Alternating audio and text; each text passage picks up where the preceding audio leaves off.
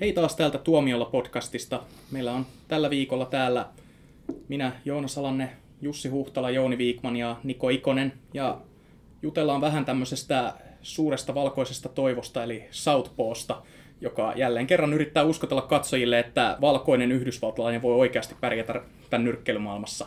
Niin, mitä mieltä te olitte tästä elokuvasta? Sehän on just tämmöinen samanlainen fantasia kuin 8 Mile, koska Emineminhän oli tarkoitus alun perin esittää tätä pääosaa.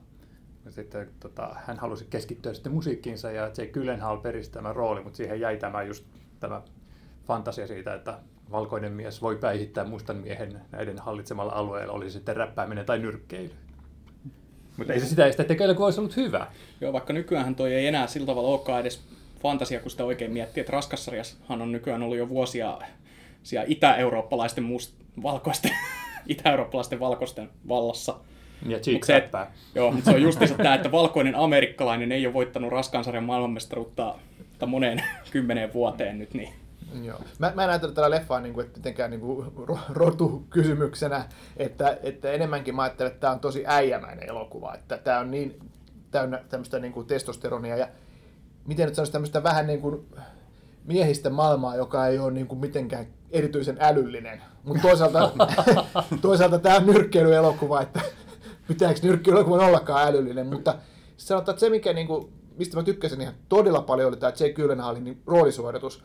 Että se ei ollut pelkästään niin kuin muuntautunut siihen rooliin tuommoiseksi niin kuin lihaskimpuksi, vaan se oli tosi intensiivinen ja niin kuin vahva näyttelijäsuoritus. Ja se oli ihan Oscar-kamaa. No. Mutta se, mikä mua tuossa leffassa otti sitten päähän, niin todella paljon taas vastavuoroisesti oli se, että se oli ihan hirveän pateettinen ja sellainen, että siinä väkisin itkettävä.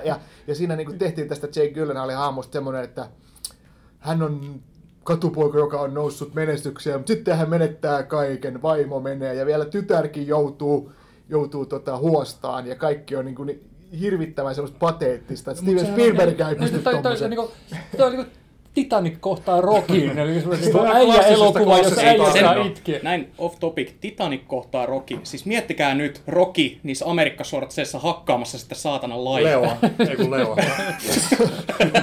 ja sitten toi leffa oli paitsi tommonen miehinen, niin semmoinen niinku totisella tavalla miehinen. Et siinä otettiin kaikki niin vakavasti, että se oli niin vakava asia ja siinä just niin kuin itketettiin ja haluttiin olla niin totisia ja äijämäisiä. Sitten se oli vielä, että kun tämä, mikä kuvasti hyvin tätä elokuvan vakavuutta, oli se, että kun ainahan tämä tällainen nyrkkeilytähti, kun se tulee siihen suureen matsiin, niin se on joku biisi taustalla, joku semmoinen nostattava biisi. Niin tässä kun tämä Jake Gyllenhaalin hahmo tuli, niin musiikki ei se ole ollenkaan. Hän tulee täyden hiljaisuuden vallitessa, koska mitään kappaletta ei voi laittaa tähän soimaan, koska hän on kokenut niin kovia asioita, että hän tulee täydessä hiljaisuudessa, kuin hautajaisissa hän astuu tuonne kehään. Sehän melkein spoilaa siinä, koska sehän johtuu nimenomaan siitä taustatarinasta, mikä siinä on tapahtunut, se hiljaisuus, että se on kunnianosoitus.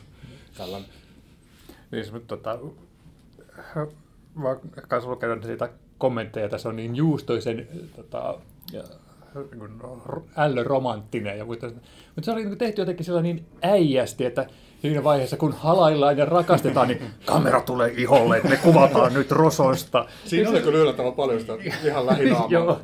Mutta se toimii. Mun mielestä se oli niin yllättävää, koska kyllähän se nyt herkisti. Joo, ja tämmöistä äijä altavastaajat, nämä on vaan illutusia. Niin, mä voin kuvitella, että semmoiset niinku salilla käyvät lihaskimput, niin kun ne sunnuntaina sitten krapulassa katsoo, niin kyllä niillä pääsee itkuun, tunteet pinnassa. Kyllä. Ja siis olihan toi sitä Oscar-siirappia, että toi on ihan pedattu Oscarit varten toi elokuva. No se on siinä mielessä Oscarit niin tosi paljon, koska se on menestystarina. Ja siinä mielessä se voi, mutta sitten taas toisaalta se tietty tavallaan, miten nyt sanoisi, se aivottomuus siinä sitten ehkä voi syödä niitä pisteitä, että siinä niin kuin kuitenkin tavallaan puuttuu semmoinen älyllisinhimillinen puoli, vaikka sitä on hirveästi yritetty siihen saada mukaan. Eikö tämä ole kuitenkin sillä tavalla ehkä Oskareiden kannalta vähän nähty laji? Tässä on just se ongelma, että tuosta on tulee parodia itsestään tuommoisista elokuvista hirveän helposti. Nyrkkeily on kuitenkin, mun mielestä on aina ollut vähän yllättävää, että nyrkkeily on ollut näin Hollywoodin suosiossa kaikista lajeista. Et tietenkin siihen voidaan liittää tämmöisiä kun löytyy niin paljon tosielämää esimerkkejä näistä ryysyistä, rikkauksin tarinoista ja muista, niin siihen mytologiasta voi niin kuin ammentaa paljon elokuviin, kun siinä on hyvin paljon elokuvallisia elementtejä muutenkin. Mutta kun miettii, niin oikea nyrkkeily, niin eihän se ole yhtään sellaista kuin mitä elokuvissa yleensä nähdään. Niin toisin kuin kaikki muu, mikä elokuvissa nähdään, on ihan just tästä elämästä. Siis säkin oot nähnyt Rockit, sä tiedät hyvin, mitä mä tarkoitan sillä nyrkkeilyllä, joka ei niinku ihan näytä aidolta. Että tyyppi tulee eteenpäin, kädet alhaalla ja ottaa iskuja päähän ja sitten työtä. Niin hän ottaa turpaan, Ei, hän tulee hulluksi. Joo, mutta tuosta voi sanoa, että hän ottaa turpaan rakkauden vuoksi. Mutta mulla tuli tämmöinen kysymys mieleen, että kuin sitten, että miten nämä nyrkkeilykohtaukset tässä toimii, että miten ne erosi Rockista ja oliko ne yhtään realistisia? Kyllä mä sanoisin, että kyllähän toi Fukua kuvaa väkivaltaa niin hyvin, että tapahtui se tuossa niin kehässä tai kehän ulkopuolella, niin kyllä se tuntuu, että olisi todella hyvin. Mä luulen, että se on aina vähän niin, että kun tommosia tehdään, vaikka ne tehdään kuinka hyvin, niin aina joku alan harrastaja sanoo, että ei se oikeasti ole näin. Jos tehdään vaikka balettileffa, niin kuin tämä oli tämä, missä oli Natalie Portman, siis Black Swan, niin siinäkin niin kuin valitettiin, että ei oikeasti balettanssia, tanssi noin. Ja sitten mä luulen, että kun tehdään tämmöinen nyrkkeilyleffa, niin sitten sanotaan, että ei oikeasti niin nyrkkeillä noin. Varmaan näin ei olekaan, mutta sanotaan, että jos ei tunne lajia, niin kyllä se näytti mun mielestä tosi uskottavalta. Joo, siis mä seuraan kontaktilajia, niin kuin vapaa-ottelua ja nyrkkeilyäkin. Niin siinä oli muutamia sellaisia kohtauksia, että äijät oli ihan toisissaan iholla. Veti sellaista pientä dirty boxingia siinä, se oli aika... Sillä kyllä vähän hymy tuli huulille. Että ei välttämättä maailmanmestaruustasoa ainakaan. Joo, että ei nyt ihan näin mennä. Joo, kyllä se muuten oli aika hyvännäköistä, että kun vertaakin Rockiin, mikä tuli nyt just telkkarista, niin siinähän näkee ihan selkeästi, että eihän ne edes osu toisiinsa siinä matseissa. Kädet alhaalla 15 erää suoraan. Että kyllä tässä niinku näytti tosi hyvältä se nyrkkeily. Ja jos puhutaan nyt tuosta, niinku, että nyrkkeilykohtaukset, niinku, että kyllä alan harrastaja huomaa, ettei ne välttämättä ole aidon näköisiä, niin jos ottaa vaikka Michael Mannin Ali-elokuvan, jossa oli Will Smith pääosassa, niin ne nyrkkeilykohtaukset, niin niissä on oikein pyritty siihen aitouteen. Toisaalta se niin kuin toimii myös sillä tasolla siinä elokuvassa, että kun Michael Mann on perfektionisti historiallisten yksityiskohtien kanssa, niin ne kaikki koreografiat on aivan täysin mallinnettu TV:ssä nähtyjen ottelujen mukaan.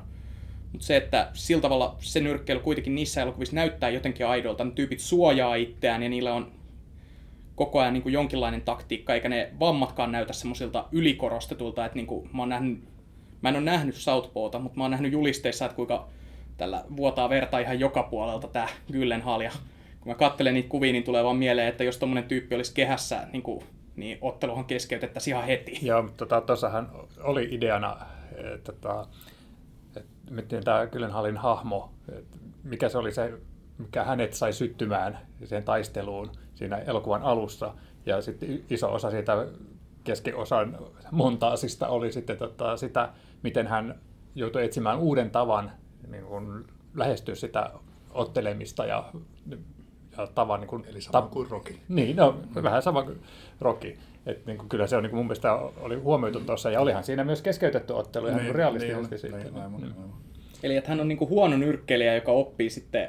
Ei hyvä nyrkkeilijä, mutta tunteellinen nyrkkeilijä, sanotaan näin, että ottelee vähän liian avoimesti. Ei ole ottele viisaasti. Mene katsomaan elokuvat, niin tiedät enemmän.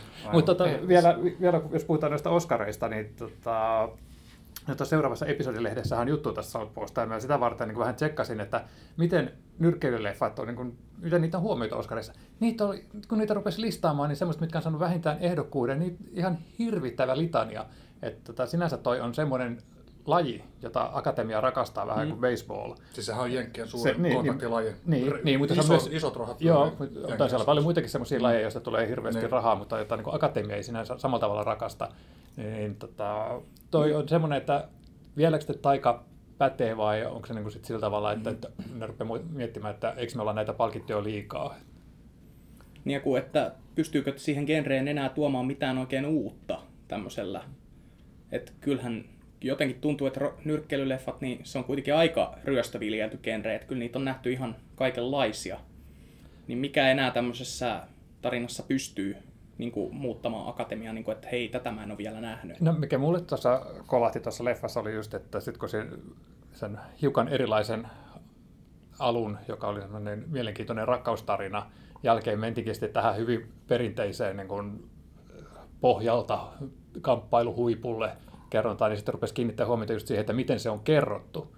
Ja sehän oli niin kuin Fukuan kuvaus ja ohjaus, niin sehän muista toimi tuossa ihan loistavasti. Joo, se mikä siinä Fukuassa on vaan, että hän tekee tämmöistä aika lailla tietyllä tavalla perinteistä vähän niin kuin toimintaelokuvaa. Ja sitten jos kuitenkin sitten liittää siihen tällaisen inhimillisen tarinan, mikä tässä niin kuin oikeasti oli tosi vahvasti mukana, niin sen pitäisi sitten aidosti koskettaa tunteita. Ja sen Oscar-leffassa, jotta Oscarissa pärjää, sen pitäisi niin kuin aidosti vedota ihmisten tunteisiin, vaikka se olisikin vähän pateettista. Mutta kun tässä jotenkin se paistaa niin läpi, että se on niin feikki tässä se rakkaustarina, se perheen tarina, se on feikin oloinen. Ja mä luulen, että se Oscar-akatemia, ainakin suuri osa niistä, on siinä mielessä samaa mieltä kuin minä. Mutta Gyllenhaal paikkaa tosi hyvin, se näyttelee erinomaisesti. Gyllenhaal on tosi hyvin, se niinku tavallaan se lässyn siinä. Okay. Mä oon lukenut näitä arvioita, että Empireissa oli tästä leffasta kirjoitettu silleen, että Gyllenhaal ei ole ihan kotona roolinsa kanssa, että se pyrkii paikkaamaan tätä, mitä hän ei niin kuin saa uskottavuutta tämmöiseen Hell's Kitchenissä kasvaneeseen tyyppiin, niin se mitä hän ei saa uskottavuutta tämmöiseen katupoikataustaiseen nyrkkeilijään, niin sen hän paikkaa vaan tällä fyysisyydellä. Ja uskottiin sen takia, että hän ei välttämättä ole Oscareissa vahva. En mä tunnista en huomannut. Koska se niin ideahan oli, että hän nousi sieltä katupojasta Rachel McAdamsin hahmon avulla. Et se oli nimenomaan, että niin kuin hän löysi semmoisen syyn elää ja tapella. Niin, nimenomaan. Ja sitten se on rakkaus. Niin. No, nyt liikutetaan, nyt se pitää olla. Ja sitten siinä puolivälissä niin hänen pitää niin kuin muuttaa sitä käyttämistapaa, koska hän on tottunut siihen, että hän ratkaisee asiat just sillä tavalla, että ottaa turpaan ja sitten hakkaa vastustajansa myös niin kuin kehän ulkopuolella, mutta sitten hän niin kuin havaitsee, että se ei toimikaan, että jos hän haluaa niin saada perheensä takaisin kasaan, niin hänen pitää muuttua. Eli niin kuin sun selostamassa perusteella, niin tämä elokuvan sanomahan on, väkivalta ei ratkaise mitään. Miksei me vaan voida tulla toimeen? Väkivalta ratkaisee asioita, jos rakastaa. Niin, siinähän niin kuin tämä Forest Whitakerin esittämä tämä valmentaja-hahmo, tämä uusi mentor, minkä hän löytää, niin sehän opettaa tälle Jake Gyllenhaalille, että toi pelkkä aggressio ja raivo, että sä tappelet niin kuin sillä, mutta se ei riitä, että nyrkkeily on kuin sakkia. Se on niin kuin peli, jossa täytyy niin kuin ne tunteet pystyy niin kuin hallitsemaan, pitää osata puolustaa ja pitää niin kuin tehdä sitä ja tätä, olla taktiikoita ja kaikkea ja näin, että se opettaa se Forest Whitaker sille, että hei, että nyrkkeily ei olekaan mikään tämmöinen aivottomien aggressiivisten tyyppien laji, että se on älyllinen laji, ja sitä tässä yritetään niin kuin tuoda esiin. Siis Floyd Mayweather on aika hyvin sen osoittanut, että ei siinä ihan tyhmät tyypit tienaa 200 miljoonaa 35 minuutin työstä. Ja pärjää siellä kehässä vielä samalla. Ja just se, että siis näkee sen, että ne nyrkkeilijät, joiden tyyli on semmoinen hyvä, että ne ei ota paljon iskuja, niin ne tienaa aika paljon rahaa sitten lopulta, kun niillä pysyy se ällikin kunnossa. Niin kuin Mike Tyson. Niin.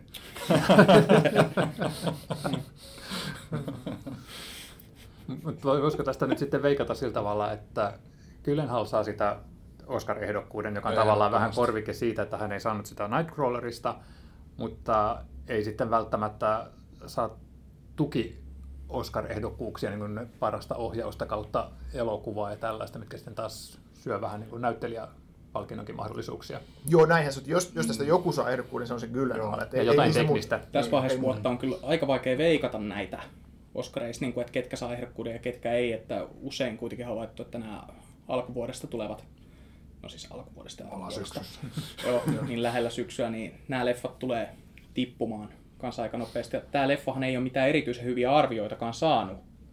Ei, kuitenkaan. Episodissa 4 tähteä. Niin, kannattaa uskoa episodia. Sitä siellä akatemiakin katsoo, että mutta muuten sanoo aika keskinkertaisia arvioita, mutta episodi! No, mutta voisi tapahtua. Niin, ja kyllä mäkin niin kaikesta huolimatta, vaikka mä kritisoin tätä leffaa, niin kyllä mä toivon, että Gyllenhaal saa sen Oscarin, koska hän oli tuossa niin hyvä. Parasta, mitä elokuvassa oli. Kyllä. Eli tätä ei niinku kannata mistään muusta syystä käydä katsomassa kuin Gyllenhaalista. No jos tykkää tuollaisesta kasvutarinasta ja tykkää nyrkeilystä ja Rachel McAdamsista. Niin, ja lihaksekkaista äijistä. Niin. Ja toisaalta leffossa tietenkin ainoa. Joo. Toinen leffa, joka siellä pyörii sen kaverina, on Fantastic Four, niin näistä perusteella, kun pitää valita, niin ei ole vaihtoehtoa. Kummassa nähdään enemmän kamppailua ja lyömistä. Toisessa saadaan turpaa, toinen sai turpaa. Niin. Ja yksi pointti vielä, mikä pitää nostaa esiin, että tämä on varmaan 50 Centin paras leffa. Niin, no sekin myös. Senkin takia kannattaa käydä katsomaan. Kuin iso rooli 50 Centillä. Sivuinen rooli, mutta merkittävä sivuosa. Mä oon miettinyt aina välillä, että 50 Centin elokuvahan korreloi tällä tavalla, että mitä pienempi rooli hänellä on, sitä parempi elokuva se on. No toi on kuitenkin keskisuuri rooli siinä mielessä, niin tää toi on... Mutta mitä hyvä leffa se olisi ollut, jos se rooli olisi ollut pieni.